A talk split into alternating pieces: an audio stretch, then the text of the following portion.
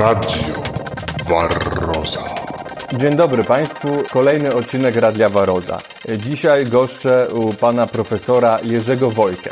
Pan profesor Wojkę jest chyba jednym z największych specjalistów w ogóle od pszczół, a szczególnie od pszczół egzotycznych na świecie. Całą swoją karierę naukową poświęcił właśnie pszczołom. Jerzy Wojkę urodził się w 1926 roku, a od 1958 roku był pracownikiem, a następnie kierownikiem Zakładu Pszczelnictwa Szkoły Głównej Gospodarstwa Wiejskiego w Warszawie. W sumie opublikował łącznie ponad 800 prac naukowych i popularnych. E, Wydaje mi się, że miał Pan z tego powodu bardzo ciekawe życie. W jakich krajach Pan bywał, aby badać pszczoły? A może lepiej zadać pytanie, w jakich krajach Pan nie był? Może to będzie łatwiej. Ja obserwowałem i e, oglądałem i nawet takie badania małe robiłem z pszczołami w- w 98 krajach. To były takie pobieżne oglądania, nie tylko pasiekę, nie pszczelarzy, ale właśnie w, w różnych jednostkach e, naukowych, w instytutach e, naukowych. Natomiast dokładne badania przez dłuższy czas to prowadziłem w 24 krajach świata. No a potem od czasu do czasu gdzieś indziej. No jeszcze muszę powiedzieć, że dwa razy objechałem świat dookoła. Raz cały jeden rok e, dookoła świata. W roku 1973 do 74, a drugi raz również pojechałem dookoła świata, ale na krótszą po, podróż w roku 1976 na 77. Także dosyć dużo krajów, gdzie były i są pszczoły, zwiedziłem i badałem. Właśnie, czyli tak jak domyślałem się, łatwiej powiedzieć, w których krajach Pan nie był, y, niż był. A, a wie pan, ja tak dużo podróżowałem, ale jak się mam przyznać, to ja tak podróżować nie bardzo lubię. Tylko musiałem, albo tak wypadało. No, bo jak badania zrobić, no to trzeba było pojechać. Ja, ja również e, pracowałem w FAO, to jest Food and Agriculture Organization of United Nations, czyli Departament Rolnictwa. Narodów Zjednoczonych i oni mnie wysyłali jako eksperta do różnych krajów. Ale, ale może bym wobec tego jeszcze powiedział, wie pan, że wobec tego, jak ja miałem jechać do jakichś krajów, na przykład, żeby prowadzić kursy, a, a ja tego nie wiedziałem w jakim języku, wie pan. I na przykład panu powiem takie, miałem jechać do Wietnamu.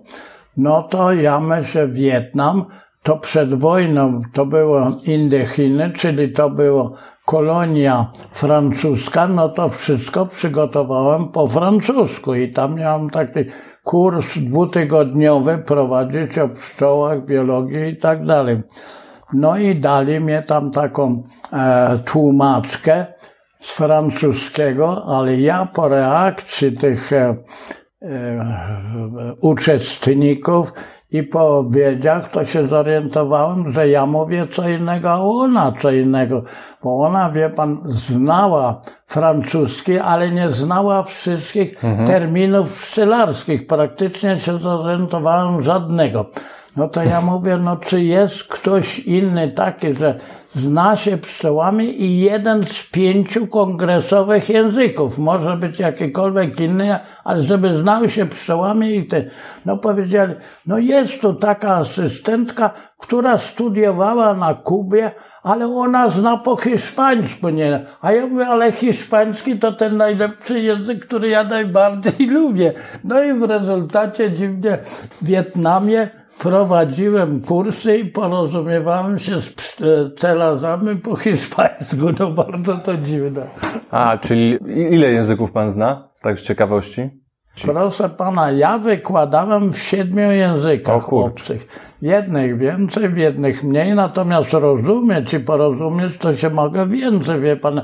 Jak ja znam portugalski, hiszpański, to na przykład włoski, to dla mnie w ogóle e, e, nie ma żadnej trudności. Rozumiem. Ale ja wykładałem w siedmiu językach. Aha, no to tylko pogratulować. Polski, włączałem to polski, czyli obcych siedem. właśnie. Radio Barroza. Jest pan z, e, jednym e, z największych specjalistów e, razem z profesorem Wilde, tak mi pan powiedział, od pszczół, od pszczół egzotycznych. I teraz A- moje... Azjatyckich. Azjatyckich. Azjatyckich. E, właśnie. I teraz moje pytanie jest, dlaczego tak się stało? Że właśnie dwóch naukowców z Tak, Polski. tak, tak, tak. To jest właśnie bardzo dziwne. Otóż e, e, profesor Wille i ja, to my się, my badaliśmy te pszczoły.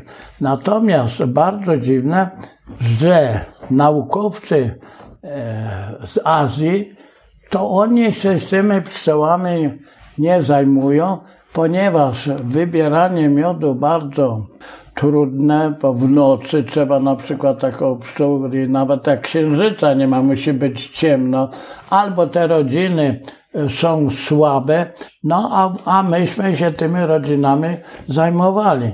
Na przykład taka pszczoła wschodnia, taka bardzo popularna, po łacinie nazywa się Apis cerana, to o czasie maksymalnego rozwoju w takiej rodzinie jest około 10 tysięcy robotnic, pszczół robotnic. Natomiast jak oni sprowadzili pszczoły Apis mellifera, czyli pszczołę miodną, którą sprowadzali albo z Europy, albo z Ameryki, albo z Australii, to w takiej rodzinie jest od 60 do 100 tysięcy pszczół.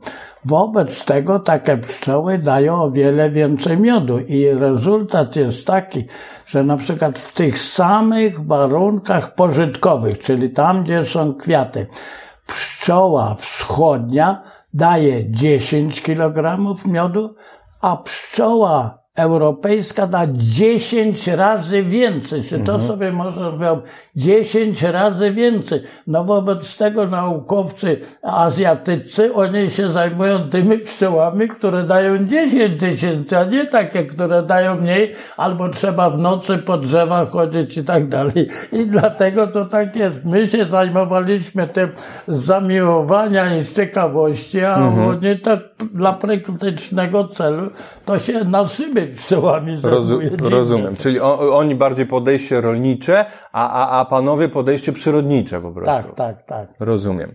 No właśnie, to już Pan wspomniał, że mamy w Polsce i Europie generalnie jeden gatunek z rodzaju apis, pszczoły miodnej, apis mellifera. na, świecie jest, a na świecie jednak jest bardzo dużo pszczół z rodzaju apis oraz jeszcze więcej z rodziny pszczołowatych apidae.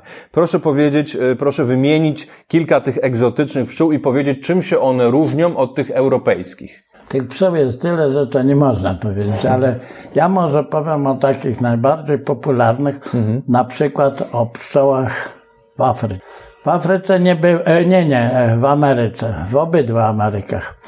Tam, e, tam jeszcze nawet jak Indianie żyły, tam żyją inne pszczoły, bardzo takie ciekawe.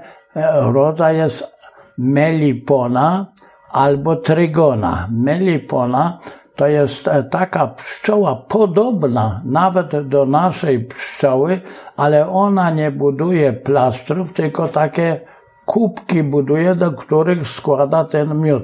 Natomiast trygona to jest mała, bardzo mała pszczoła, mniej więcej jak mucha i ona również takie zajmuje tamci czy Indianie, że jak potem tam sprowadzili pszczoły Apis mellifera, to Indianie nazywali je muchy białego człowieka.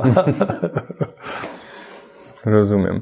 Oczywiście jest bardzo wiele e, pszczół takich samotnych, które miodu w ogóle Tak. nie produkują. One tylko zbierają pyłek dla e, swojego potomstwa. Na taki pyłek składają jaja i, i, i tak nawet może być 10 pod rząd w jakiejś takiej łodydze. I teraz wie pani, ta pierwsza e, która była złożona, ona dojrzewa jako pierwsza. I żeby wyjść, ona musi czekać, aż te wszystkie pszczoły, em, e, które później e, e, się rozwijały, aż wyjdą i wtedy dopiero może wyjść. Jest to bardzo niepraktyczne, ale tak. Ale ewolucja jakoś tak to zrobiła. Tak, albo inne to nie żyją w ulu, a tylko w murze, w takim, Aha. w takim z gliny, Aha. robią takie dziurki i tam wkładają pyłek, a następnie na ten pyłek jaja zamykają i tak jest. Ale skupmy się na tych pszczołach w takim razie społecznych, tych z rodzaju apis. To y, na przykład jakie to są w Afryce i w Azji? Pszczoły miodne Mhm. najpierw były Apis mellifera były w Afryce Mhm. i w Europie i dopiero stamtąd zostały wyeksportowane Mhm. na inne. A, natomiast te, te e, reszty świata to one tak dużo miodu nie dawały, Mhm. albo w ogóle nie dawały miodu. Rozumiem. I to są na przykład apis dorsata, apis florea, apis scutellata, tak? Tak, tak. Apis capensis. Tak, bo teraz e, na całym świecie, jak mówiłem, to my tak zaczęliśmy, na całym świecie to jest siedem gatunków apis. E, e, Tak, siedem gatunków z rodzaju apis. A teraz w tym rodzaju apis są różne gatunki. I teraz mamy tak, że jeden taki gatunek to jest w Europie, Azji, Afryce, natomiast siedem innych, osiem, siedem innych jest w Azji. To jest bardzo dziwne. W Azji jest siedem gatunków pszczół rodzaju apis. Teraz apis może być albo pszczoły olbrzymie na przykład, których nad rodzaj, nadrodzaj jest pszczoła olbrzymia, po łacinie to się nazywa megapis. I wśród tych megapis jest apis, la, apis e, dorsata, pszczoła olbrzymia, która buduje plastry pod wielkimi, pod konarami e, e, wielkich drzew albo pod różnymi nawisami budowli człowieka.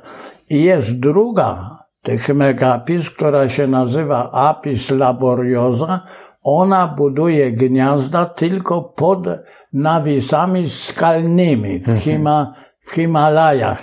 Też taka bardzo ogromna pszczoła i też duże ilości miodu produkuje. Potem są takie pszczoły małe, jak wschodnia cerana się nazywa. Potem e, nazywa się nigrocynta, takie bardzo polskie nazwy to i apis koszewnikowy, tak na cześć takiego rosyjskiego no, badacza. A potem są jeszcze jedna taka grupa pszczoły małe, k- które po polsku nazywamy karliczki. I wśród tych karliczek są znowu dwa apis. Jest albo apis florea, która buduje gniazda pod gałęziami niewielkimi e, drzew. Wielkość takiego gniazda to jest mniej więcej 20 na 30 centymetrów, a g- e, druga taka też apis nazywa się Andreniformis. Ona jest jeszcze mniejsza i ona buduje gniazda pod gałęziami krzewów. A takie są rodzaju apis, tyle ich jest. Czyli jakie są te najmniejsze i jakie są największe pszczoły? Tak. Największe pszczoły są pszczoły olbrzymie, czyli Apis dorsata. Największe Apis dorsata i laboriosa, dwa największe, a dwa najmniejsze Apis florea i Apis andreniformis. To nawet polskich nazw na nie no tak, tak. Wiemy już, że one budują różny, różny kształt tego plastra. Tutaj mają trochę inną biologię, ale czy wszystkie pszczoły budują plaster z wosku? Wszystkie pszczoły z rodzaju apis. Mhm, z wosku budują. Z wosku. Natomiast inne nie, wcale. W ogóle nie budują nawet plastrów, tylko, tylko w jakichś pomieszczeniach, w dziuplach, tak, tak dalej. I one nawet nie wosku, ale w ogóle plastrów, tylko takie małe kubeczki razem tak ze- zebrane i w ogóle nie mają plastrów. Rozumiem. A czy wszystkie pszczoły z rodzaju apis produkują miód? Tak, te produkują miód, jedne więcej, drugie mniej, ale wszystkie produkują miód. Wiemy, że nie wszystkie pszczoły żądlą. I teraz moje pytanie jest dlaczego? A, a do, dodatkowe pytanie, czy wszystkie pszczoły z rodzaju apis żądlą? To jest dobre pytanie, wie pan. Żądlą zależy gdzie i kiedy. Najczęściej to żądlą z powodu człowieka. Pszczoły normalnie to wcale nie żądlą. Pszczoła żądli wtedy, jeżeli ktoś stanie na drodze jej lotu. Jeżeli ono przed ulem albo przed drzewem ktoś stanie i tam pszczoła uderzy w człowieka, no to ona go urządli. Poza tym żądlenie pszczół w dużej mierze zależy od, od zachowania człowieka. Bardzo dziwne, że pszczoły mają inne oczy, inną budowę oku. Oka. Pszczoła nie widzi jednego obrazu, tak jak my widzimy jeden obraz, ale oko pszczoły składa się z takich małych, pojedynczych komórek. I teraz tak co dziwne, tych komórek jest bardzo dużo. To się chyba w, e, w entomologii nazywa e, oko złożone, tak? Tak, tak, tak. I teraz matka takich komórek o, w oku ma około 4 tysięcy. Pszczoła robotnica ma 6 do 8 tysięcy. Natomiast truteń ma 10 do 12 tysięcy takich oczy. I, I pszczoły widzą inaczej. Nie widzą obrazu, tylko widzą pojedyncze punkty.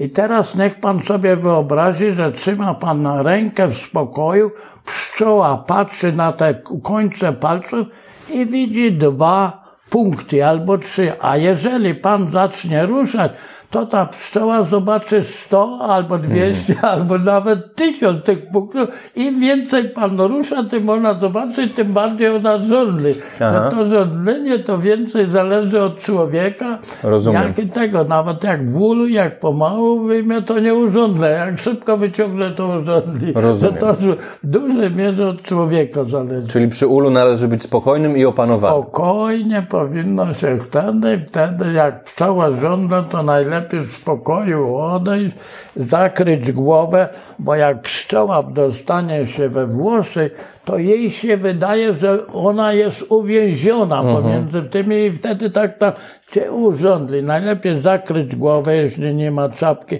złapać rękę, w spokoju odejść i żadna pszczoła nie urządli.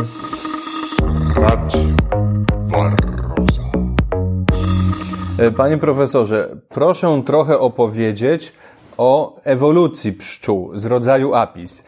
Jak wyglądała ta ewolucja? Skąd wywodzą się pszczoły? Czy wywodzą się z tego samego pnia filogenetycznego, czy mają wspólnego przodka? Otóż pszczoły pojawiły się w okresie takim geologicznym, który nazywamy kredą. W tym okresie, kredy właśnie pojawiły się kwiaty. Przed tym były również różne rośliny, ale zarodnikowe. To wtedy tam na wodę albo coś takiego, a w tym pojawiły się kwiaty. No jak pojawiły się kwiaty, to się pojawiły oczywiście pszczoły. No i wtedy te pszczoły od tego czasu e, różne, przechodziły różne ewolucje i pozostawały. A może nawet jeszcze powiem, nastąpił taki okres, kiedy były wielkie wybuchy wulkanów i niebo się zasło, także nawet dinozaury, wyginęły wszystkie dinozaury, a pszczoły przeżyły. To ja mówię, jak pszczoły przeżyły dinozaury, to i teraz wszystkie właśnie takie trudności przeżyły i w końcu się wyselekcjonuje albo sztucznie, naturalne i, i pozostaniemy, bo Einstein na przykład powiedział, jeżeli pszczoły wyginą, świat zginie w ciągu czterech lat. Trochę może przesadził, ale tak powiedział. Czyli jaka jest kolebka ewolucyjna pszczół, rozwoju pszczół? W Afryce chyba, tak? Pierwsze pszczoły pojawiły się w Afryce i w Europie. I stąd się to rozprzestrzeniły, tak. Na, ca na cały świat i można powiedzieć. Czy w ogóle ze wszystkich pszczołowatych to na świecie dominują społeczne czy samotnice? O nie, słoneczne, słoneczne. Społeczne. Sa- Samotnice. Samotnice tak, dominują, Są tak? takie samotnice, są społeczne, które nazywamy eusocjalne, a są Tak. takie mm, pośrodku, Aha. które mają, mają więcej. Więc, więc y, to zależy, co byśmy powiedzieli, czy liczba gatunków, to tych samotnic jest Mhm, więcej. Natomiast jeżeli pszczół, poszczególnych osobników, no to oczywiście tych pszczół takich z rodzaju apis, bo w jednej rodzinie Mhm. to mamy nawet 100 tysięcy, więc tak liczba zależy co, czy gatunku, czy osobników. Osobników to apis, a, a, gatun, a, a, a, a w ogóle pszczół to to właśnie nie apis. Czyli można powiedzieć, że z tego, co Pan e, wcześniej mówił, że ewolucja pszczół jest związana z ewolucją roślin okrytonasiennych. I dalej, no, dzisiaj to widzimy to samo, to samo. Dzisiaj, w dzisiejszych czasach też inaczej się e, przedstawia, nawet w Polsce. Przedtem w większości Polsce to, to były lasy. Potem tych lasów zaczęło ubywać. Jak w lasach to, to, to były takie e, wrzosowiska na przykład. E, Teraz coraz bardziej kwiatów więcej jest na wiosnę. W, w, e, wczesną wiosną na przykład rzepaki. To na wiosnę tych jest bardzo dużo. To pszczoły takie polskie, e, e, środkowoeuropejskie, takie, e, taki szczep środkowoeuropejskie, to one za późno się rozwijają. I dla tych pszczół, jak dzisiaj, aha. E, tam, gdzie jest wielkie uprawy rzepaku, są lepsze, czyli się nazywa apis karnika, pszczoła krainka. Ona wtedy dochodzi do siły dużej, a nasza dopiero zaczyna się. Natomiast na, na później to nawet taka pszczoła w Polsce, która się nazywa wrzosówka, to ona bardzo późno dochodzi do siły. Mhm. I jak wygląda ta pszczoła wrzosówka? Czarna, mała, żądli. Aha, obronna mocno. Tak, natomiast ta pszczoła krainka jest bardzo łagodna. Ta wrzosówka, ona się roi, bo jakakolwiek jest mała rodzina, ona tak czy tak do wrzosu e, się rozwinie. Radio Barroza.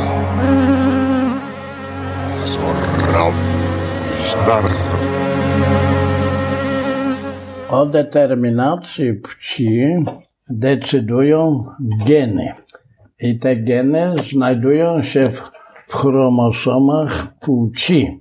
I na przykład u człowieka, człowiek ma 24 genów w jaju i 20 e, ch- chromosomów w jaju i 24 w plemniku.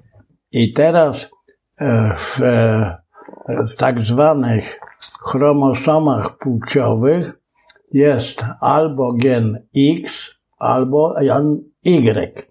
Ale teraz, proszę pana, bardzo dziwne u pszczół, w tym jednym genie, człowiek ma albo X, albo Y, Tak? To pszczoły mają 12. O kurczę. Czy to znaczy, że 12 płci, czy No coś właśnie. takiego? Bardzo to dziwne, ale tak jest. I jeżeli w tym samym miejscu gen płci może być jeden, dwa czy cztery, to takie geny nazywamy alelami. Alelami. Tych aleli właśnie u pszczół jest 12. I teraz z takiego jaja, które wo, u pszczoły, które w ogóle nie jest zapłodnione, Mhm. powstaje truteń. I ten truteń ma pojedynczą liczbę chromosomów. Pojedyncza liczba chromosomów u pszczoły to jest 16. To, że z jaj niezapłodnionych powstają trutnie, Tak, czyli to samce. odkrył polski ksiądz Mhm. Dzierżon Mhm. i on ogłosił to I wobec tego przez 50 lat rozpoczęła się ogromna batalia, bo mówią skąd?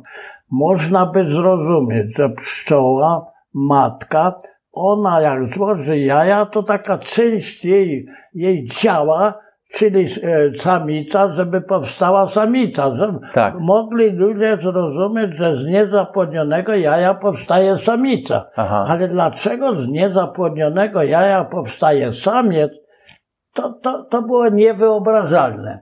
I to przez 50 lat trwała ta dyskusja i w końcu się okazało, że ten dzierżoń ma rację. Z niezapłodnionego mhm. jaja u pszczoły powstaje. Czyli truteń nie ma ojca. Tak, truteń, a z zapłodniego na jaja powstaje samica.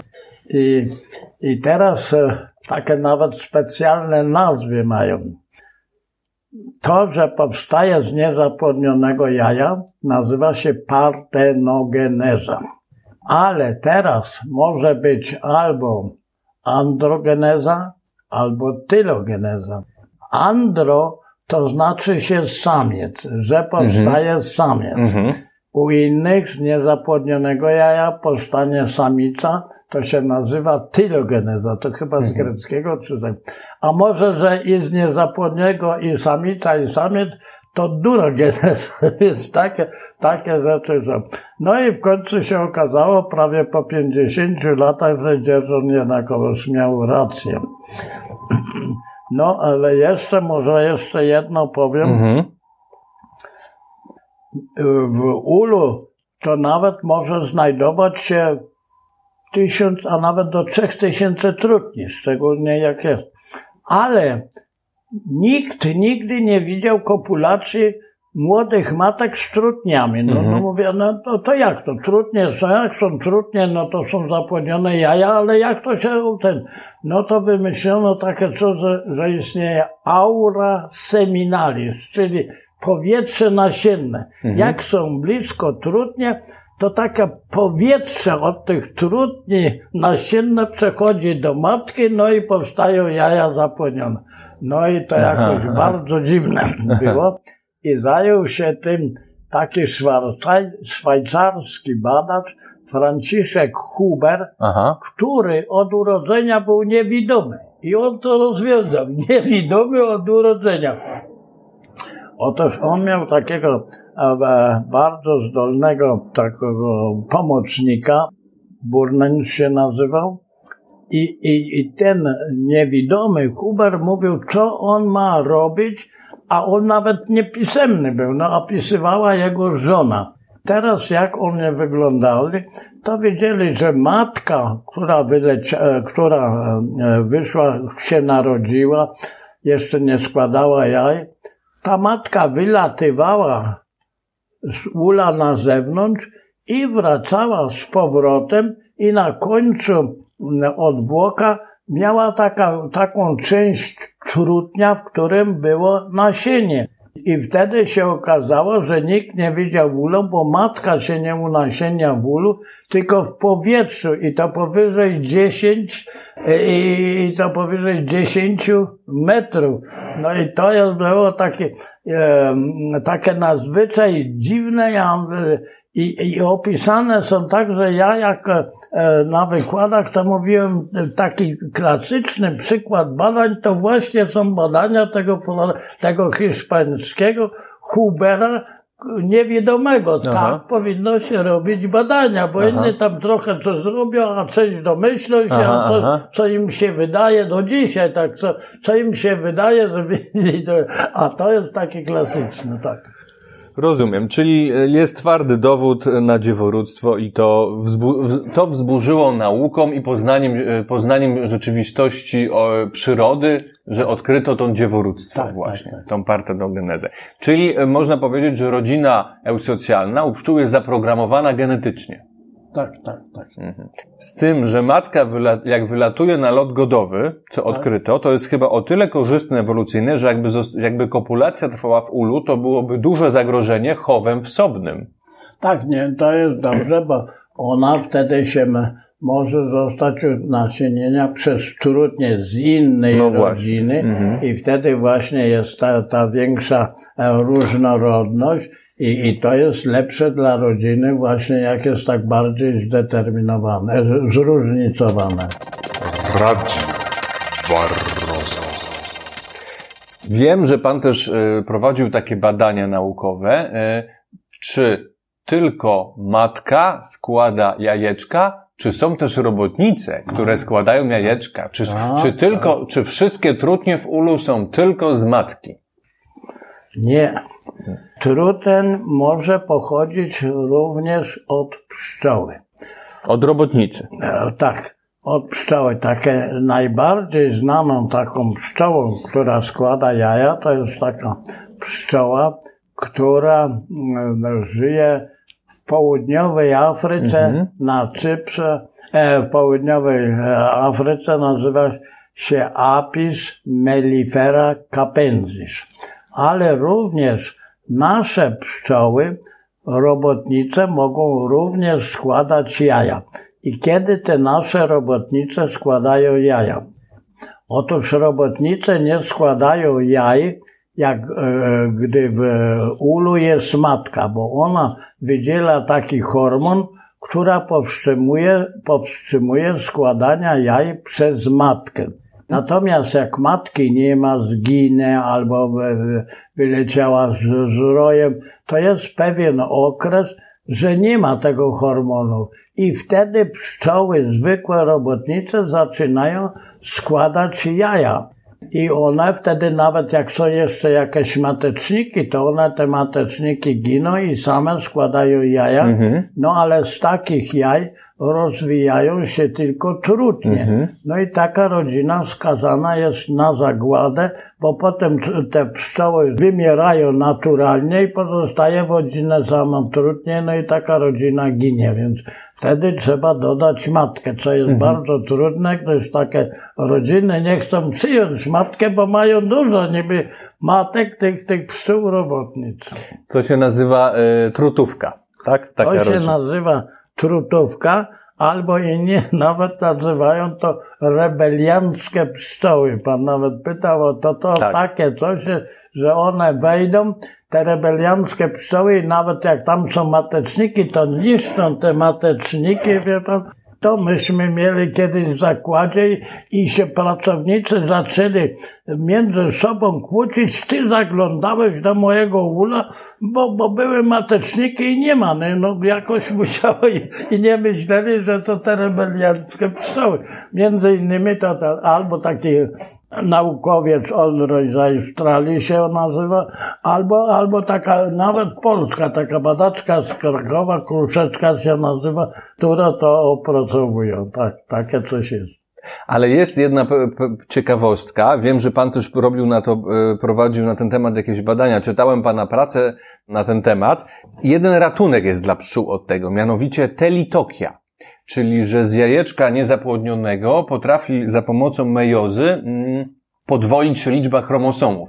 I chyba z tego, co kojarzę, coś takiego występuje u pszczoły capensis Tak, i w pana chyba. artykule pisało, że około 1% się zdarza u melifery. E, tak? Tak, tak, to, to, to ja też badałem, bo, bo w czasie rozwoju następuje taka, to się nazywa mitoza, takie dzielenie, mm, e, e, dzielenie chromosomów, ale jeżeli są jakieś, e, można stworzyć warunki, że na przykład zimniej jest albo bardziej gorąco i to wtedy w, w innym okresie następuje to dzielenie, a, a, a, a, a jeszcze nie, nie dojrzała ta część. I wtedy rzeczywiście można tak sztucznie doprowadzić do takich pszczół. Mało tego, można doprowadzić nawet do takich, ja takich też wiele razy miałem, na przykład, że prawa strona będzie pszczoła robotnicza, lewa będzie truteń. Albo głowa i tułów będzie Aha. pszczoła robotnicza, a odbok będzie truteń. I taka pszczoła nie rządzi, bo truteń nie ma. Aha, a czy taka pszczoła y, żyje no, ro- tyle samo mniej więcej? Czy, czy potrafi przeżyć? Czy żyje w rodzinie taka pszczoła z innymi pszczołami? Tak, tak, ona może żyć, tak, oczywiście, tak, ale, ale różnych funkcji nie może. Aha. Takie jak taka ma przód i tył, ma, ma pszczołę, a ten odwrót Rozumiem. ma trutnia, no to wtedy nie może różnych pełnić albo, albo, albo przeciwnie. Skoro już jesteśmy przy tej sztucznej selekcji, to pro, bo mówił Pan wcześniej o, o mm, genetyce pszczół, czym się różni truteń, że ma jeden garnitur chromosomów, na przykład Tak, od tak, robotnic, która ma podwójny. Barroso. To proszę powiedzieć, wiem, że to jest Pana specjalność, co to jest diploidalny truteń? Tak. Więc, więc tak, jak już mówiłem, na przykład jak u, ludzi jest X i Y, chromo, e, X chromosom Y, a u, u, u pszczół aż 12, Mhm. Płciowych. tak, e, tych aleli. I jeżeli teraz zejdą się dwa takie same, to nie są różne, tylko takie same, to tak jakby, jakby były u, u, u ludzi na przykład 2x albo y i z tego powstanie ma podwójne, ale on ma tylko te, ten gen e, jednakowy, nie ma zróżnicowania i z tego powstanie truteń diploidalny, e, który ma podwójną liczbę chromosomów i powinna być samica, a jest samiec. No ale potem, żeby było jeszcze bardziej ciekawe, to pszczoły robotnice te trutnie diploidalne zjadają lako larwy po 6 godzinach. Jak ja to wiedziałem, że pszczoły zjadają żywe, ruszające się larwy swoje, no to ja byłem zaszokowany. Jak to pszczoły zjadają swoje, nie martwe to tam wyrzucają albo takie to to czyn, ale tak.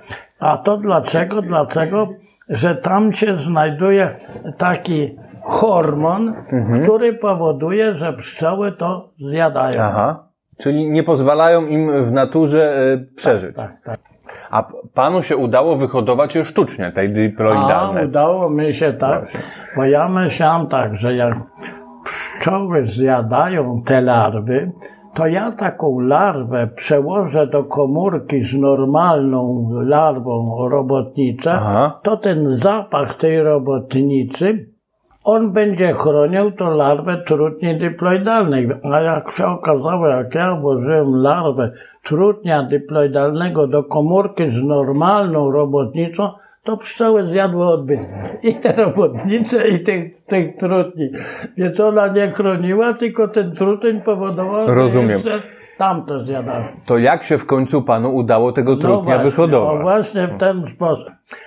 E, e, Ja takie jaja brałem do e, cieplarki w zakładzie i jak taka larwa się rozwinęła, to ja ją karmiłem ja sam mleczkiem Aha. pszczelim, które potrzebują, którą brałem z innych komórek. Aha.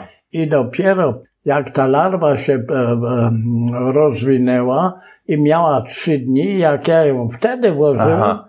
to już pszczoły je nie zjadały, bo ta larwa już nie produkowała tego hormonu, jak ja nazwałem kanibalizmu, tylko bo on nigdy w, w, w, rzeczywistości nie był, bo nigdy nie dożył do tych trzech dni, bo już go pszczoły zjadły. Więc, więc takim trikiem dziwnym Udało udało mi się te, te trudnie wych- wychować. Tak, one są trochę większe niż Aha. nasze, e, niż normalne trudnie.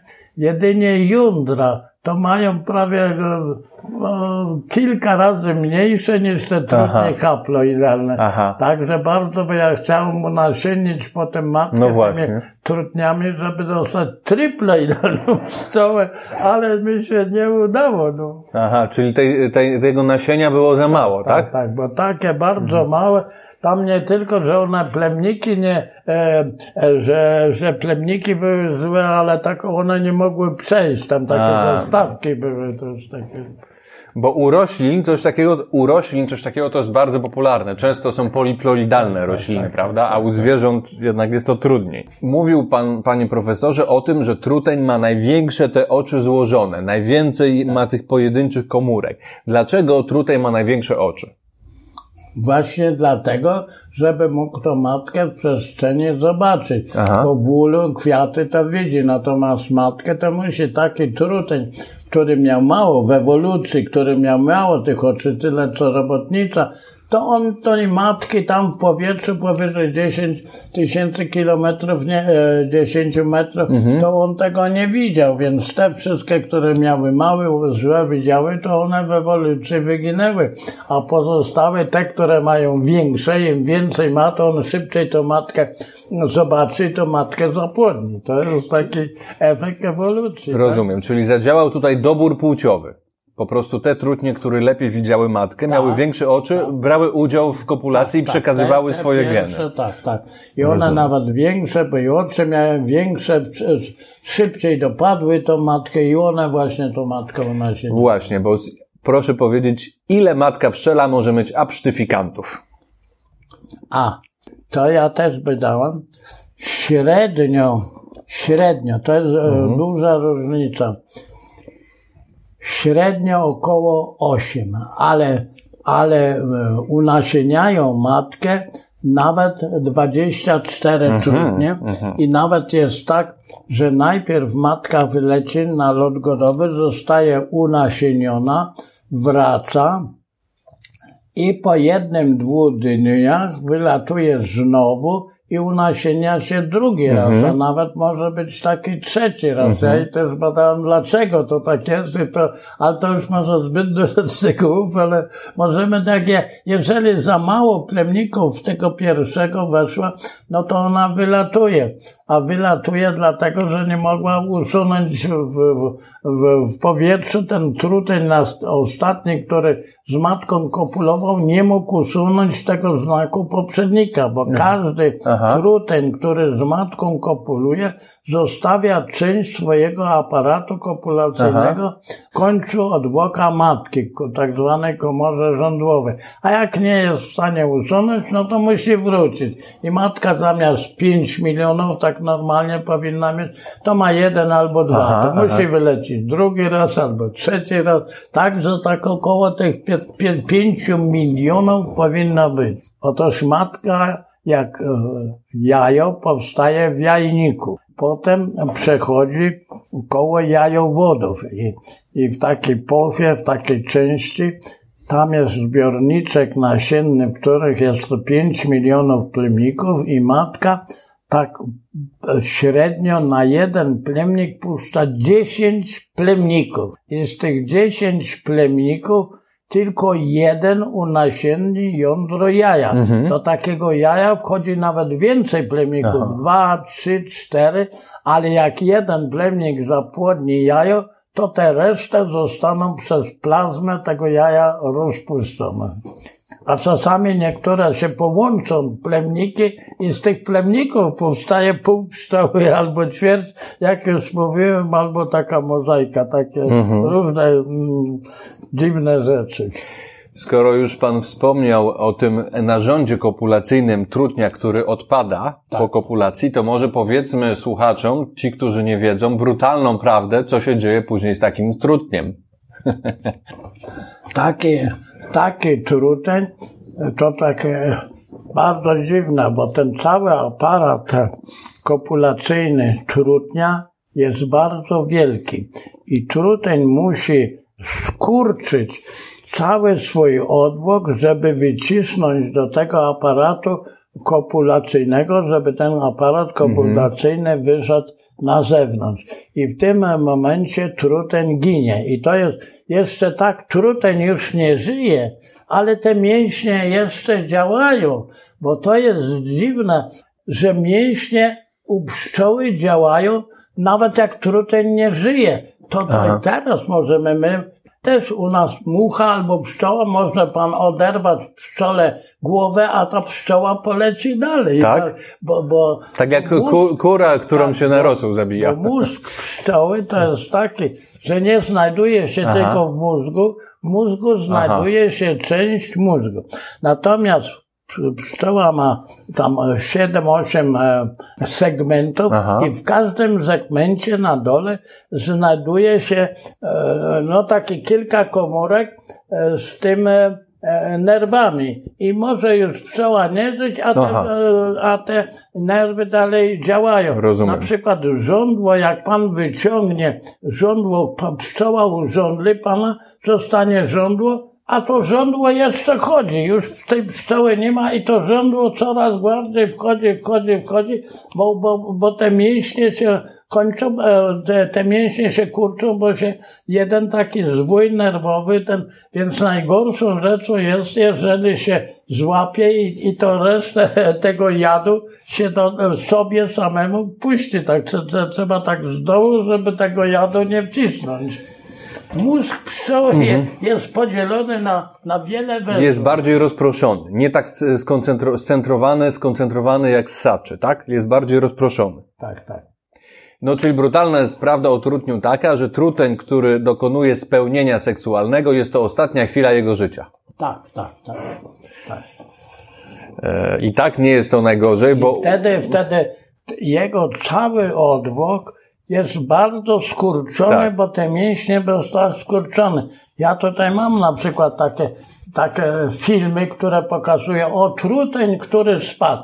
A on ma duży odwłok i widać, że wcale nie tylko go zabili i go rzucili. Aha. On wcale nie spadł z tego, nie będę, tak, tak oszukują. Właśnie, ba bardzo ciekawą sprawę poruszył pan, czyli trutnie lecąc chmarą, żeby dopaść matkę, żeby z nią kopulować, walczą też między sobą, tak? Nie, nie, Nie. Czasami kilka one nie, nie walczą ze sobą, ale nawet takie fotografie starają się z boku, Aha, jeden aha. albo drugi. Tak, to tak się są, że, że tak obok siebie, ale żeby walczyć, Aha, to, czyli nie zabijają siebie tak, wzajemnie. Tak, to, to nie. To. Czyli nie zabijają siebie wzajemnie. Nie, nie, nie Mhm. tak czegoś nie Rozumiem. Nikt, nikt dotychczas nie widział, to trudno sobie wyobrazić. Radio. Panie profesorze, jeszcze taka ciekawa sprawa, proszę powiedzieć coś na temat uzurpacji, e, tak, tak się to nazywa, stosowaną przez pszczoły skutelata i zafrykanizowane. To, to są takie pszczoły, że one wchodzą do pszczół innych Mhm. i wtedy zabijają to tak jakby te takie. Mhm. Tak. I one wtedy zabijają tamte pszczoły i przejmują tą rodzinę. W świecie mrówek to się też często zdarza. U mrówek to jest tak, że gniazdo mrówek ma tam jedną matkę w środku. Ale teraz od tego, jak, pszczoły, jak mrówki wylecą, tam matki się nasieniem, zaczyna nowe, nowe gniazdo tworzyć, one pomiędzy sobą się łączą. I wtedy tworzą się tak zwane kolonie, że nawet u nas w lesie, tam tak w okresie 5-10 kilometrów, te gniazda, one są ze sobą połączone. Chodzą, najdłuższa taka kolonia znajduje się we Francji mrówek, która ma długość 50 kilometrów. Pan sobie, że wszystkie te gniazda ze sobą są połączone.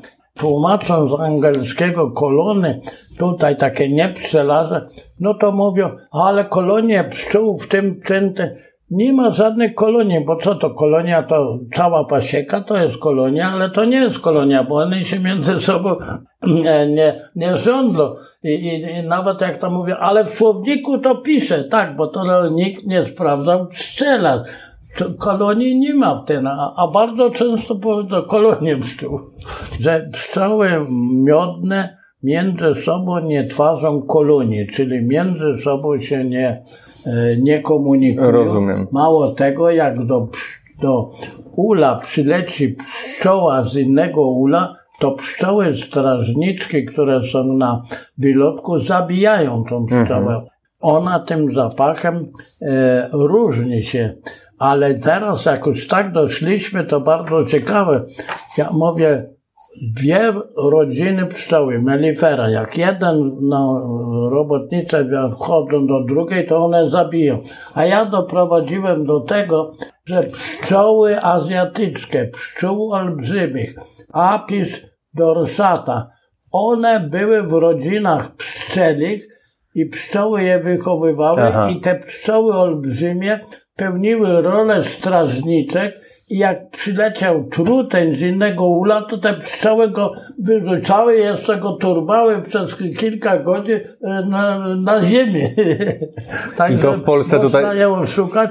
W ten sposób można było zrobić, że ja wziąłem taki plaster z czerwiem, czyli e, z, ze stadiami rozwojowymi tej pszczoły olbrzymiej, włożyłem do ramki, z boku obłożyłem to taką siatką drucianą, tak jak do oca, że to było w tym ulu i one przeszły tym zapachem, bo każdy ul ma swój zapach, to się różni od miodu, każdy, każdy, nie ul, a, a rodzina ma swój zapach. I one przeszły zapachem, te pszczoły olbrzymie przeszły zapachem tej rodziny, w której żyły. Jak się wypuściły, to one się czuły jako robotnice, jako, jako strażniczki, pełniły strażniczki. Jak przyleciała pszczoła miodna, to ta pszczoła olbrzymia dotykała je różkami, Aha. rozpoznawała, czy to ten sam zapach, jak, jak nie, to wpuszczała, jak nie, to wyrzucała. Że można takie rzeczy robić. I gdzie takie eksperymenty pan robił w Polsce, czy za granicą? Nie, nie, te, te, te, te to robiłem tam. Myśmy e, z kolegą tutaj e, przywieźli do, do Polski. Za mało było i, i chcieliśmy tak próbować, ale to za mało. Że te, te eksperymenty były wszystkie, wszystkie tam za granicą. Te pszczoły azjatyckie zresztą nie przeżyłyby w Polsce, tak? One w niektórych krajach, mało tego, że nie przeżyły, ale na przykład, na przykład w Sudanie, pojawiły się nagle pszczoły azjatyckie. Mhm. Nikt ich nie sprowadzał. One, one zabijały te miejscowe pszczoły. Okazało się, że w skrzydle samolotu były rodziny tam one, te rodziny w Indiach weszły do skrzydła, tam się pewnie, tu samolot przyleciał, tu wyleciały i Aha. one potem rozprzestrzeniały się i się bało, że te pszczoły egipskie będą zniszczone przez te pszczoły azjatyckie.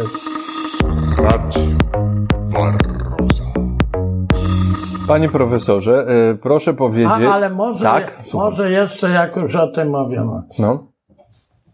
I pan mówimy, że pszczoły rodzaju apis. Tak. Ale pan ucząc się historii chyba słyszał o opisie w Indiach, tak? Tak. Słyszał pan. Co, kto to, co to było ten apis? E, to było bóstwo egipskie. Co? Bóstwo egipskie. O, Bóg, ale jaki? To był byk. Byk z, z takim trójkątem na głowie, on był tak samo traktowany jak faraon. Wkładano go tam e, w, tym, e, w, tych świątyniach, mhm. tam były. I co się wtedy działo? W tym e, suchym klimacie Indii ten byk wysychał i to całe ciało, takie oni zresztą balsamowali, tak jak, tak jak faraona, no to się zrobiła taka, e, ta, taka, bel, e, taka beka skórzenna. Mhm. I jak się teraz pszczoły egipskie e, roiły bardzo dużo, no to one wchodzili do, do tego byka i w tym byku było. A tak jak pszczoły się roją, to tak latają, to nie widział, czy one wchodziły, czy wychodziły i okazało się, że myśleli, że wychodzili. I dlatego to pszczoły nazywali apis. I, i w, w Egipcie i potem w Grecji mówili, a jak chcesz odzyskać jakieś nowe pszczoły, to weź pod daszkiem, połóż wypreparowane ciele i z tego ciała e, rój wyleci, bo te pszczoły tam leciały, to ona wlatywały, a ludzie myśleli, że tak, no i to tak było, że wylatują pszczoły i to jest nazwa apis, że ona pochodzi od tego byka egipskiego, tego faraona. Radio Barroso. Czy wszystkie pszczoły z rodzaju apis tolerują generalnie tylko jedną matkę w ulu? Czy są też takie pszczoły, które więcej? Nie, nie. To generalnie mają wszystkie jedną matkę w ulu. No, e, jedynie jest tak, jak się pszczoły chcą roić, wtedy wyjdzie kilka matek z mateczników i teraz czeka pierwsza, wyjdzie druga, czeka, ale e, przez dłuższy czas to nie. Jedynie jak matka już jest bardzo stara, to ona wydziela mało hormonów i wtedy oprócz tej starej matki jest również młoda matka nowa. I one ze sobą nie, nie walczą, bo mają ten, mają ten sam zapach. I w końcu po jakimś czasie, czasami nawet 2-3 miesiące są te dwie matki. W końcu ta stara zginie, no i ta wtedy jest nowa. Czy nie, czy nie jest tak, że pszczoły egipskie przez jakiś czas tolerują dużo matek? A, tak, bardzo dużo matek. Otóż proszę pana, kiedyś tak może przed w Polsce i, i w ogóle w Europie, to była taka moda na mleczko pszczele. Mhm. To było drogie, że miało być tak jak, widzi pan, e, matka pszczela żyje 5 lat, a pszczoła w lecie 5 tygodni, a matka 5 lat. I, I ludzie przypuszczali, i taka była propaganda, jak będziesz jadł mleczko, to też będziesz dłużej żył. No i teraz już było wiadomo u naszych pszczół, jak pszczoły chcą wychowywać, albo jak się matkę wychowuje, to tak w tych mateczników sztucznych, albo tak, jest tam tak od 10 do 20, nawet do 30.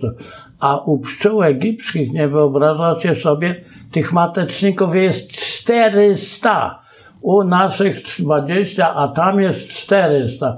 No to ja pomyślałem, no to będzie dobre dla mleczka, to ile ja to jako mleczka będę wyrabiał, to ja tu za rok dostanę kryzusem, jak to będzie.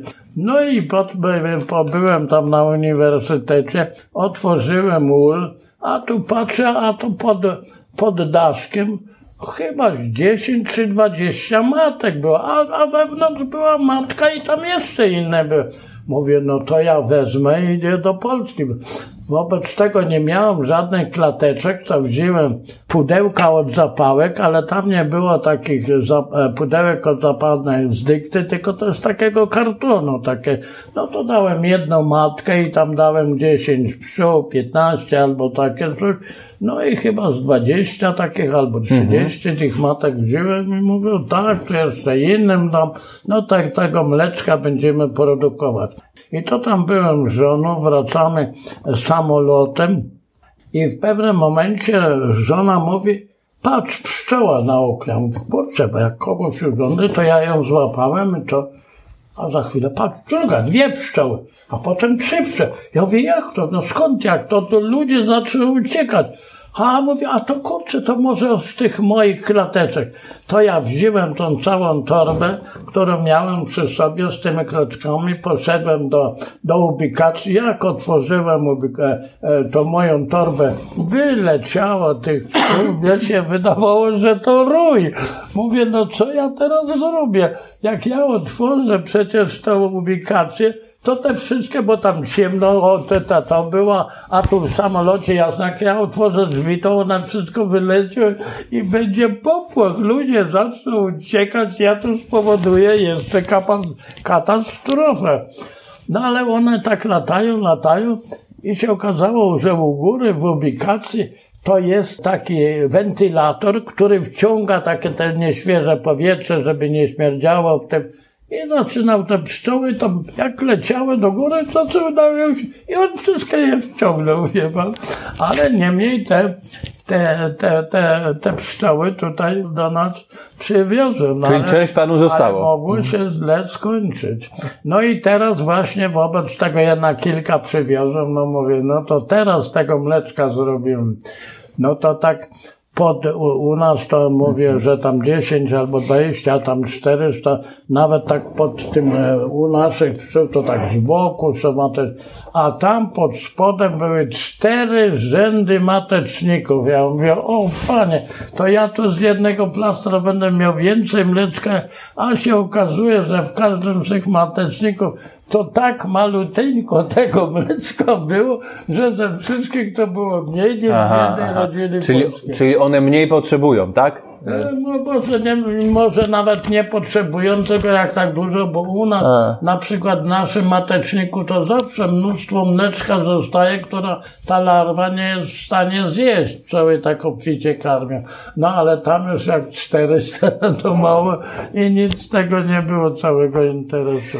Rozumiem. Panie profesorze, proszę opowiedzieć, y, jakie pasożyty dokuszczałem pszczołom miodnym Tak, i co to jest dręcz pszczeli, bo tak, tak. ja z panem już kiedyś robiłem wywiad, pan to powiedział, a niewiele osób o, o tą nazwę słyszało dręcz pszczeli. Barroza. Tak, no o, obecnie takim najgroźniejszym składnikiem e, to jest e, e, taki rozkocz, e, roztocz, który nazywa się waroła. To ten jest e, na całym świecie tego najwięcej. Potem e, drugim takim to jest e, taki roztocz, który nazywa się Tropilella sclare. To on na naszych pszczołach, e, e, tutaj w Europie go nie mamy, ale w Azji istnieje, ponieważ on normalnie żyje na pszczołach olbrzymich.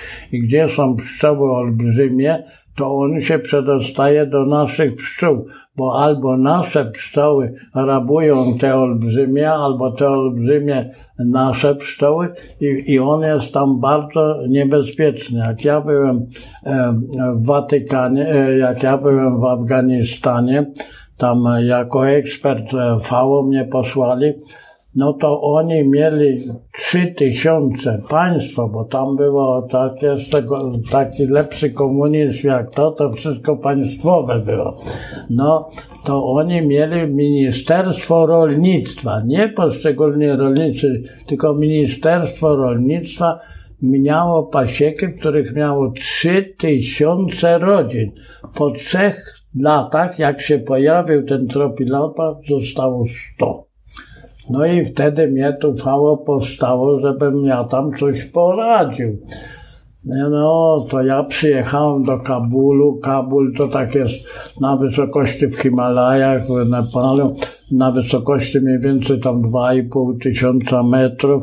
No to ja mówię, a już jak tak słońce poświeciło, no to ja mówię, no to, to pójdziemy, zobaczymy, bo ja mam tego epilepsa tutaj leczyć, ja go w życiu nie widziałem. No to idziemy, przeglądamy, nie ma, nie ma. Ja mówię, jak to? No co ty mówiliście, że było 3000, zostało 100, a mnie w ogóle go nie możecie. A mówi tak, bo to tak jest, bo on w zimie wchodzi na dół i on przezimowuje na myszach. No i na myszach, tylko że oni pomylili nie, że on przeżywał na myszach, tylko jak on spadł na ziemię, to myszy go zjadały. No a ludzie myśleli tak, mówią, o jak przyjdzie, jak przy- przyjdzie myszy, wyjdą na to będzie pszczoła. No kurczę, nic nie wychodziło.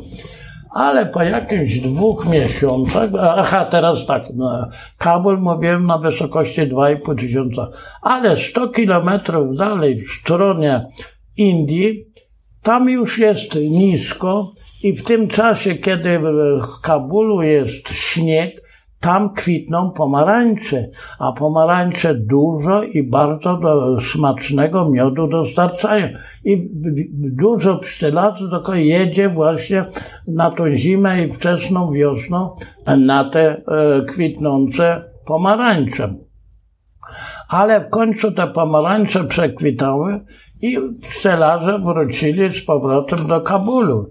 I ja zaglądam dwa miesiące po tym, w tych hulach, w których nie było żadnego tropielestwa, we wszystkich było i to pełno było, bo one przeszły, te pszczelarze przywieźli i a w ich hulach były, a potem z ich hul i jeszcze do innych przeszły i we wszystkich było. I to normalnie na ramkach widać, tak? Tego tropilelapsa? Tak. No to po, pan o tym leczeniu, to ja się zabrałem do leczenia. Ja mówię, no jak one tam były te, i, i- i tam zimę przeżyły, tutaj nie przeżyły, to widocznie one tak długo nie mogą e, żyć bez krwi, krwi robotnic. To zobaczymy, jak długo taki tropilelaps może przeżyć. No, nie było żadnej komórki, wobec tego ja te tropilelapsy, tropilelapsy zabrałem i teraz chciałem zobaczyć, jak długo taki tropilelaps przeżyje na pszczele. Włożyłem to w takie, e, w takie epruwetki, w takie próbówki małe. No włożyłem tam te pszczoły i te tropilelapsy. No ale powinna być temperatura taka jak w ulu 34 stopnie, ja nie miałem, to nosiłem to pod pachą przez tydzień nosiłem, z tymi chodziłem, w nocy mi się śniło, że wychodzą te tropilelapse, mnie obiadają.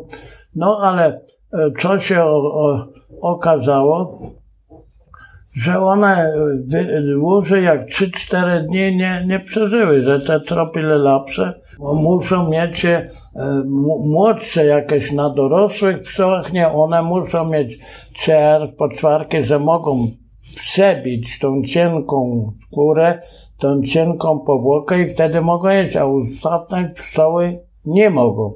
No wobec tego wymyśliłem taką prostą metodę, żeby w ulu nie było czerwiu. Wystarczy zamknąć matkę na dwa tygodnie i nie będzie czerwiu, tylko pszczoły mhm. dorosłe i na tych dorosłych nie przeżyje i wszystkie tropylelapsy zginą. No i to było bardzo dobra metoda, która spowodowała, że niektóre kraje, które spowod wprowadzili to niektóre kraje, że które importowały miód, to zaczęły eksportować. Jeszcze niektórzy mówili, no tak, ale jak matkę zamknie się na dwa tygodnie, to ona nie będzie składać jaj, to będą, y, będą słabe te rodziny. A się okazało przeciwnie. Jedna taka nawet pani to robiła doktorat, się okazało, jak zamknęło się matkę, to i w Polsce się stosuje, że, że właśnie jak jest dobry pożytek, to matkę ograniczyć, żeby te młode pszczoły wylatywały zamiast larwami, żeby miód. Więc to był podwójny, podwójny sukces, że i się pszczoły e, pozbyły tropilelapsa, jeszcze więcej mhm. miodu było. No i zatem dostałem taką międzynarodową nagrodę, wie pan, naukową Kwaryzmiego. O, to pisze. Tak. In the name, w imieniu Allaha, e, ten przyznaje e, taki certyfikat jeszcze do tego wszystkie koszty tam i jeszcze do tego 5 tysięcy dolarów. Mówili, czy mamy przesłać, czy nie, czy do ręki. Ja mówię, nie, nie, lepiej do ręki, bo, bo trzeciej rano mnie prześlą dolary, to już nie, że tak, że dostałem jeszcze taką prestiżową nagrodę. Aha, no to super. Czyli ta metoda jest pana po prostu. Pan ją wymyślił, tak? Że i lepsze, więcej miodu, i, i całkowicie bez żadnych, bo tak tam stosowali różne tam metody chemiczne, a to nic, i zupełnie ekologiczne, wie pan, już najlepsze. Radio Barroza.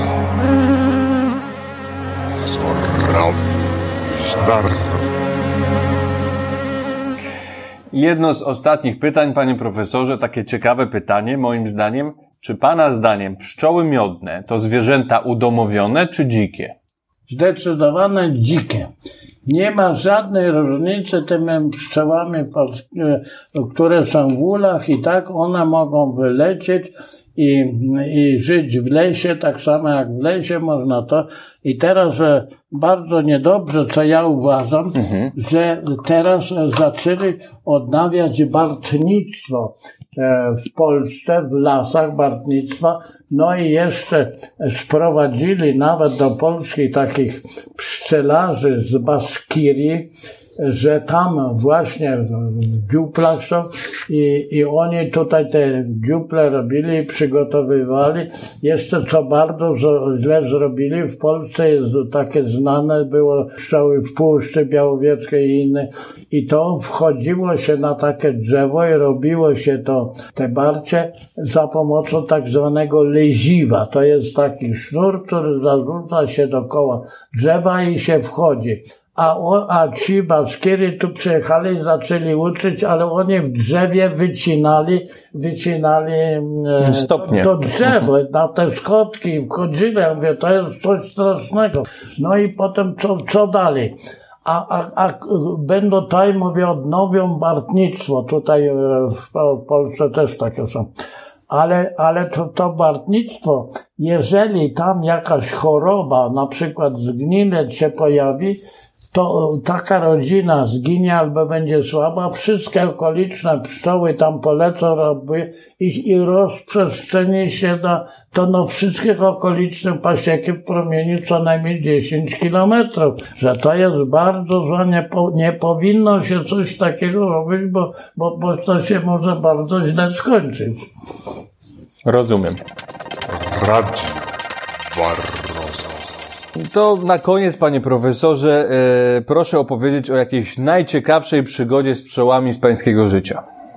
No to je, jedną z tych najciekawszych, to, to ja już właściwie powiedziałem. Jedna z tych przygód to było w tym samolocie, a drugie, że jak zobaczyłem, że pszczoły zjadają swoje żywe larwy. To właściwie szokujące, szczególnie z tymi larwami. Aha, aha. To, to było w Stanach Zjednoczonych. Ja tam pojechałem u takiego pszczelarza, pracowałem. I teraz tam jest tak, na przykład ja byłem w, u takiego pszczelarza, który miał 5 tysięcy roi w stanie Maryland, to jest tak niedaleko Nowego Jorku. Powyżej jest taki stan, który nazywa się Pensylwania i tam są głównie ogrody, e, głównie sady. I teraz one, oni tam stosują różne e, pestycydy, czyli trucizny. Także tam nie ma żadnych pszczół. Wszystko jest wytrute. No i teraz e, jak e, zakwitną jabłonie, grusze takie, to oni muszą pszczoły sprowadzać. I oni wtedy e, zamawiają pszczelarzy, żeby przywieźli te pszczoły i które mają na ten czas i od razu mówią, dwa tygodnie te pszczoły przywieziecie i po dwóch tygodniach my pryskamy, żebyście to wiedzieli, czy pszczoły będą, czy nie ma- macie do przedostatniego dnia trzymać i potem przywieźć, bo my pryskamy. No to ja takie z tym, z tym pszczelarzem to przewoziliśmy takie pszczoły. No i teraz te pszczoły były na samochodzie, jedziemy w jednym miejscu, taka dziura i wszystkie ule zleciały, rozleciały się dookoła tego. Tutaj tych pszczół to pełno krąży, wszyscy dookoła musieli uciekać, nawet tam z wiosek i co, no i co z tym zrobić? Tu, tu ramki, tu, tu plaster. No to normalnie pszczoły trafią do swojego ula, ale ten ul to nie był, bo zupełnie w innym miejscu. No to musieliśmy poczekać do nocy i one w nocy weszły do, weszły do tego, e, do tych uli i następnie mogliśmy to już tam e, zawieźć, poczekaliśmy w nocy, przewieźliśmy, zostawiliśmy. I, i to- jedno. I, i teraz trzeba było tych pszczół dużo przewieźć w krótkim czasie. Więc myśmy w dzień przygotowali, a w nocy woziliśmy te pszczoły. To ja przez trzy dni nie spałem, ani chwili. To już potem, jak przewoziliśmy je gdzieś powrotem, to ja już byłem taki zmęczony, że tam na tym nie mogłem leżeć. Ja mówię, e, na tym e, fotelu to się położyłem na tym ciężarówce z tyłu, to się położyłem i spałem na tym ciężarówce, to latało i ja przez trzy dni nie spałem i, i, i tak jechałem dosłownie na plecach na ciężarówce przez trzy dni.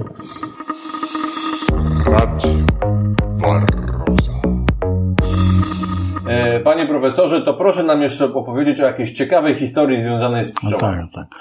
Otóż ja dostałem stypendium, byłem w Indiach w Instytucie Pszczelnictwa w miejscowości Puna, który, którzy tam się zajmują też właśnie tymi pszczołami indyjskimi. No i ja chciałem zobaczyć koniecznie takie małe pszczoły, bo te duże to tam były, to pod oknami, to zbieraliśmy, ale takie małe pszczoły, karliczki. I nigdzie nie mogłem takich znaleźć. I- I ja już tu prawie miałem jechać do domu, a ja w ogóle tego nie widziałem. No ja mówię, ja tu przyjechałem to badać, a ja nawet nie widziałem. Mówią, no to człowieku, no to nie wiesz co, no to poproś i już. Jak to poprosić? No a kogo mam poprosić? No a wy, wy, mówię katolicy, jak chcecie, żeby coś się stało, to kogo prosicie? A ja mówię świętego Antoniego. No widzisz, a my mamy Ganesza. Ganesza? Tak. No a co to jest najpierw Ganesz? Otóż Ganesz to jest mąż Shivi, e, takiego najważniejszego bóstwa i, i no i on miał e, żonę, e, e, która kąpała się nago w jeziorze, A ten syn podglądał żonę, a ten się ze złością zszywa i zobaczył, no, e, ogląda żonę, Lakshmi się nazywała. Lakshmi to jest często widać w kwiecie lotosu taka kobieta, to jest, no się i obciął synowy głowę. Jak żona Lakshmi wyszła, no co jednego synka mamy i obcięłeś mu głowę, no to dobra, to kto pierwszy przyjdzie, to obetnę mu głowę. Pierwszy przyszedł słoń. Wziął słonowy, obciął głowę i przyłożył synowy i słoń ma e, twarz Ganesza. No to mówi, potwórz Ganesza już. Ja mówię, no nie, jak to? No ale mówię, co mnie spróbuje, co, co mnie szkodzi. To ja kupiłem taki, takiego wyrzeźbionego Aha. Ganesza, taką figurkę postawiłem na oknie, położyłem się ja się rano budzę, na drzewie, na gałęzi, naprzeciw okna są te pszczoły. No to ja je zebrałem, poszedłem, mówię, no rzeczy. No mówię, mówiliśmy, ja mówię, no ale przecież to jest przypadek. To, no to spraw. No to ja postawiłem przed drugiego dnia, znowu przyleciał drugi. A to jest taki mały. I i trzeciego dnia i trzeci. Ja mówię, no to przecież niemożliwe. No ale możliwe. No i tak było. No i potem, to już to miałem te trzy, no i potem jest taki dzień topienia Ganesza, tak jak u nas puszczanie ganków. I mówi, wszyscy, którzy mają Ganesza, to teraz muszą iść na ten most przez rzekę i muszą utopić Ganesza. Ja mówię, ja swojego nie utopię. No i wszyscy utopili, a ja nie utopiłem. Zostawiłem Ganesza, przywiozłem. No i teraz mało tego, byłem potem w innym, już tam po kilku latach, byłem w Nepalu i tam znowu chcieliśmy te pszczoły wschodnie, te cerane zobaczyć, bo oni to mieli ta, tamte pszczoły miodne. No i znowu nie mogliśmy, ja to profesorowi Wille odpowiadam. A on mówi, wiesz co, no ale co nam szkodzi? No możemy kupić, możemy postawić. No on kupił, postawiliśmy tam koło laboratorium i pszczoły weszły do laboratorium, do ula, który był w tym laboratorium. No i tak to jest. A teraz może jeszcze tyle, tak. ponieważ prócz Ganesza, te, te inne bożki to są często bardzo podobne. Mhm. No wobec tego, żeby można było rozpoznać, to one nie zawsze jadą na, na jakimś zwierzęciu, więc Aha. ten szywa, ten taki najważniejszy, to jeździ na byku. No a teraz ten Ganesz, taki duży ze słonia słonia, to on jedzie na szczurze. ale taki dobry jest Ganesza, to każdy kocha. Są różne Ganesze. Mhm. Są Ganesze takie, co ręce trzyma tak. Potem Ganesze najczęściej są, że czyta, a ten najdroższy, naj, którego najtrudniej, jak pisze, to ten piszący to jest najdroższy. To pan sobie wyobraża, że profesor Wilde to kupił takiego Ganesza 10 kilogramów piszącego i przywiózł go tutaj do, do Warszawy. Ja zawsze nie miałem, nie miałem za, miałem za dużo, wie pan, bagażu, a on to kupił takiego ciężkiego. To tyle. A, no dobrze, dziękuję. Jeszcze takie mam pytanie, czy pszczół należy się bać? E, nie. Nie należy się bać, tylko należy to, co panu mówiłem, trzeba dobrze postępować właśnie. Nie stawać na locie lotu, nie machać rękoma, to jest wbrew to wtedy się nie potrzeba bać. Oczywiście są pszczoły bardziej żenące, mniej żądące, tak jak na przykład te krainki to są bardzo łagodne, ale nigdy, nigdy nie na locie pszczoły nie machać rękoma. To jest najgorsze. Rozumiem. Dziękuję panie profesorze za wywiad. Czy ostatnim słowem chciałby coś pan powiedzieć od siebie słuchaczom? Na dowolny temat. No, że życzę im, żeby mieli w Polsce dużo e, taniego miodu. Dobra. Dziękuję panie profesorze. 100 lat życzę. Do widzenia. Dziękuję bardzo. Zajrzyj na stronę www.waroza.pl Tam, poza wpisami na blogu, opisami odcinków podcastu oraz artykułami, znajdziesz przydatne linki do słuchania i subskrypcji podcastu na telefonie. Jeżeli spodobał się Tobie ten odcinek, to proszę daj lajka, suba, łapkę w górę, a nawet wystaw pozytywny komentarz. Dzięki temu dowiedzą się o tym inni, ale również dzięki temu ja mam większą motywację, aby podcast trwał i rozwijał się dalej. A propos tego ostatniego, aby przyczynić się do regularnego rozwoju podcastu, możesz także mi postawić dobrą kawę, dobre piwo lub dobrą czekoladę lub jakąś inną niespodziankę. Po prawej na stronie www.waroza.pl znajdziesz odpowiedni przycisk z napisem Przekaż darowiznę. Dziękuję za wysłuchanie tego odcinka. Do usłyszenia wkrótce. Radio Barroza.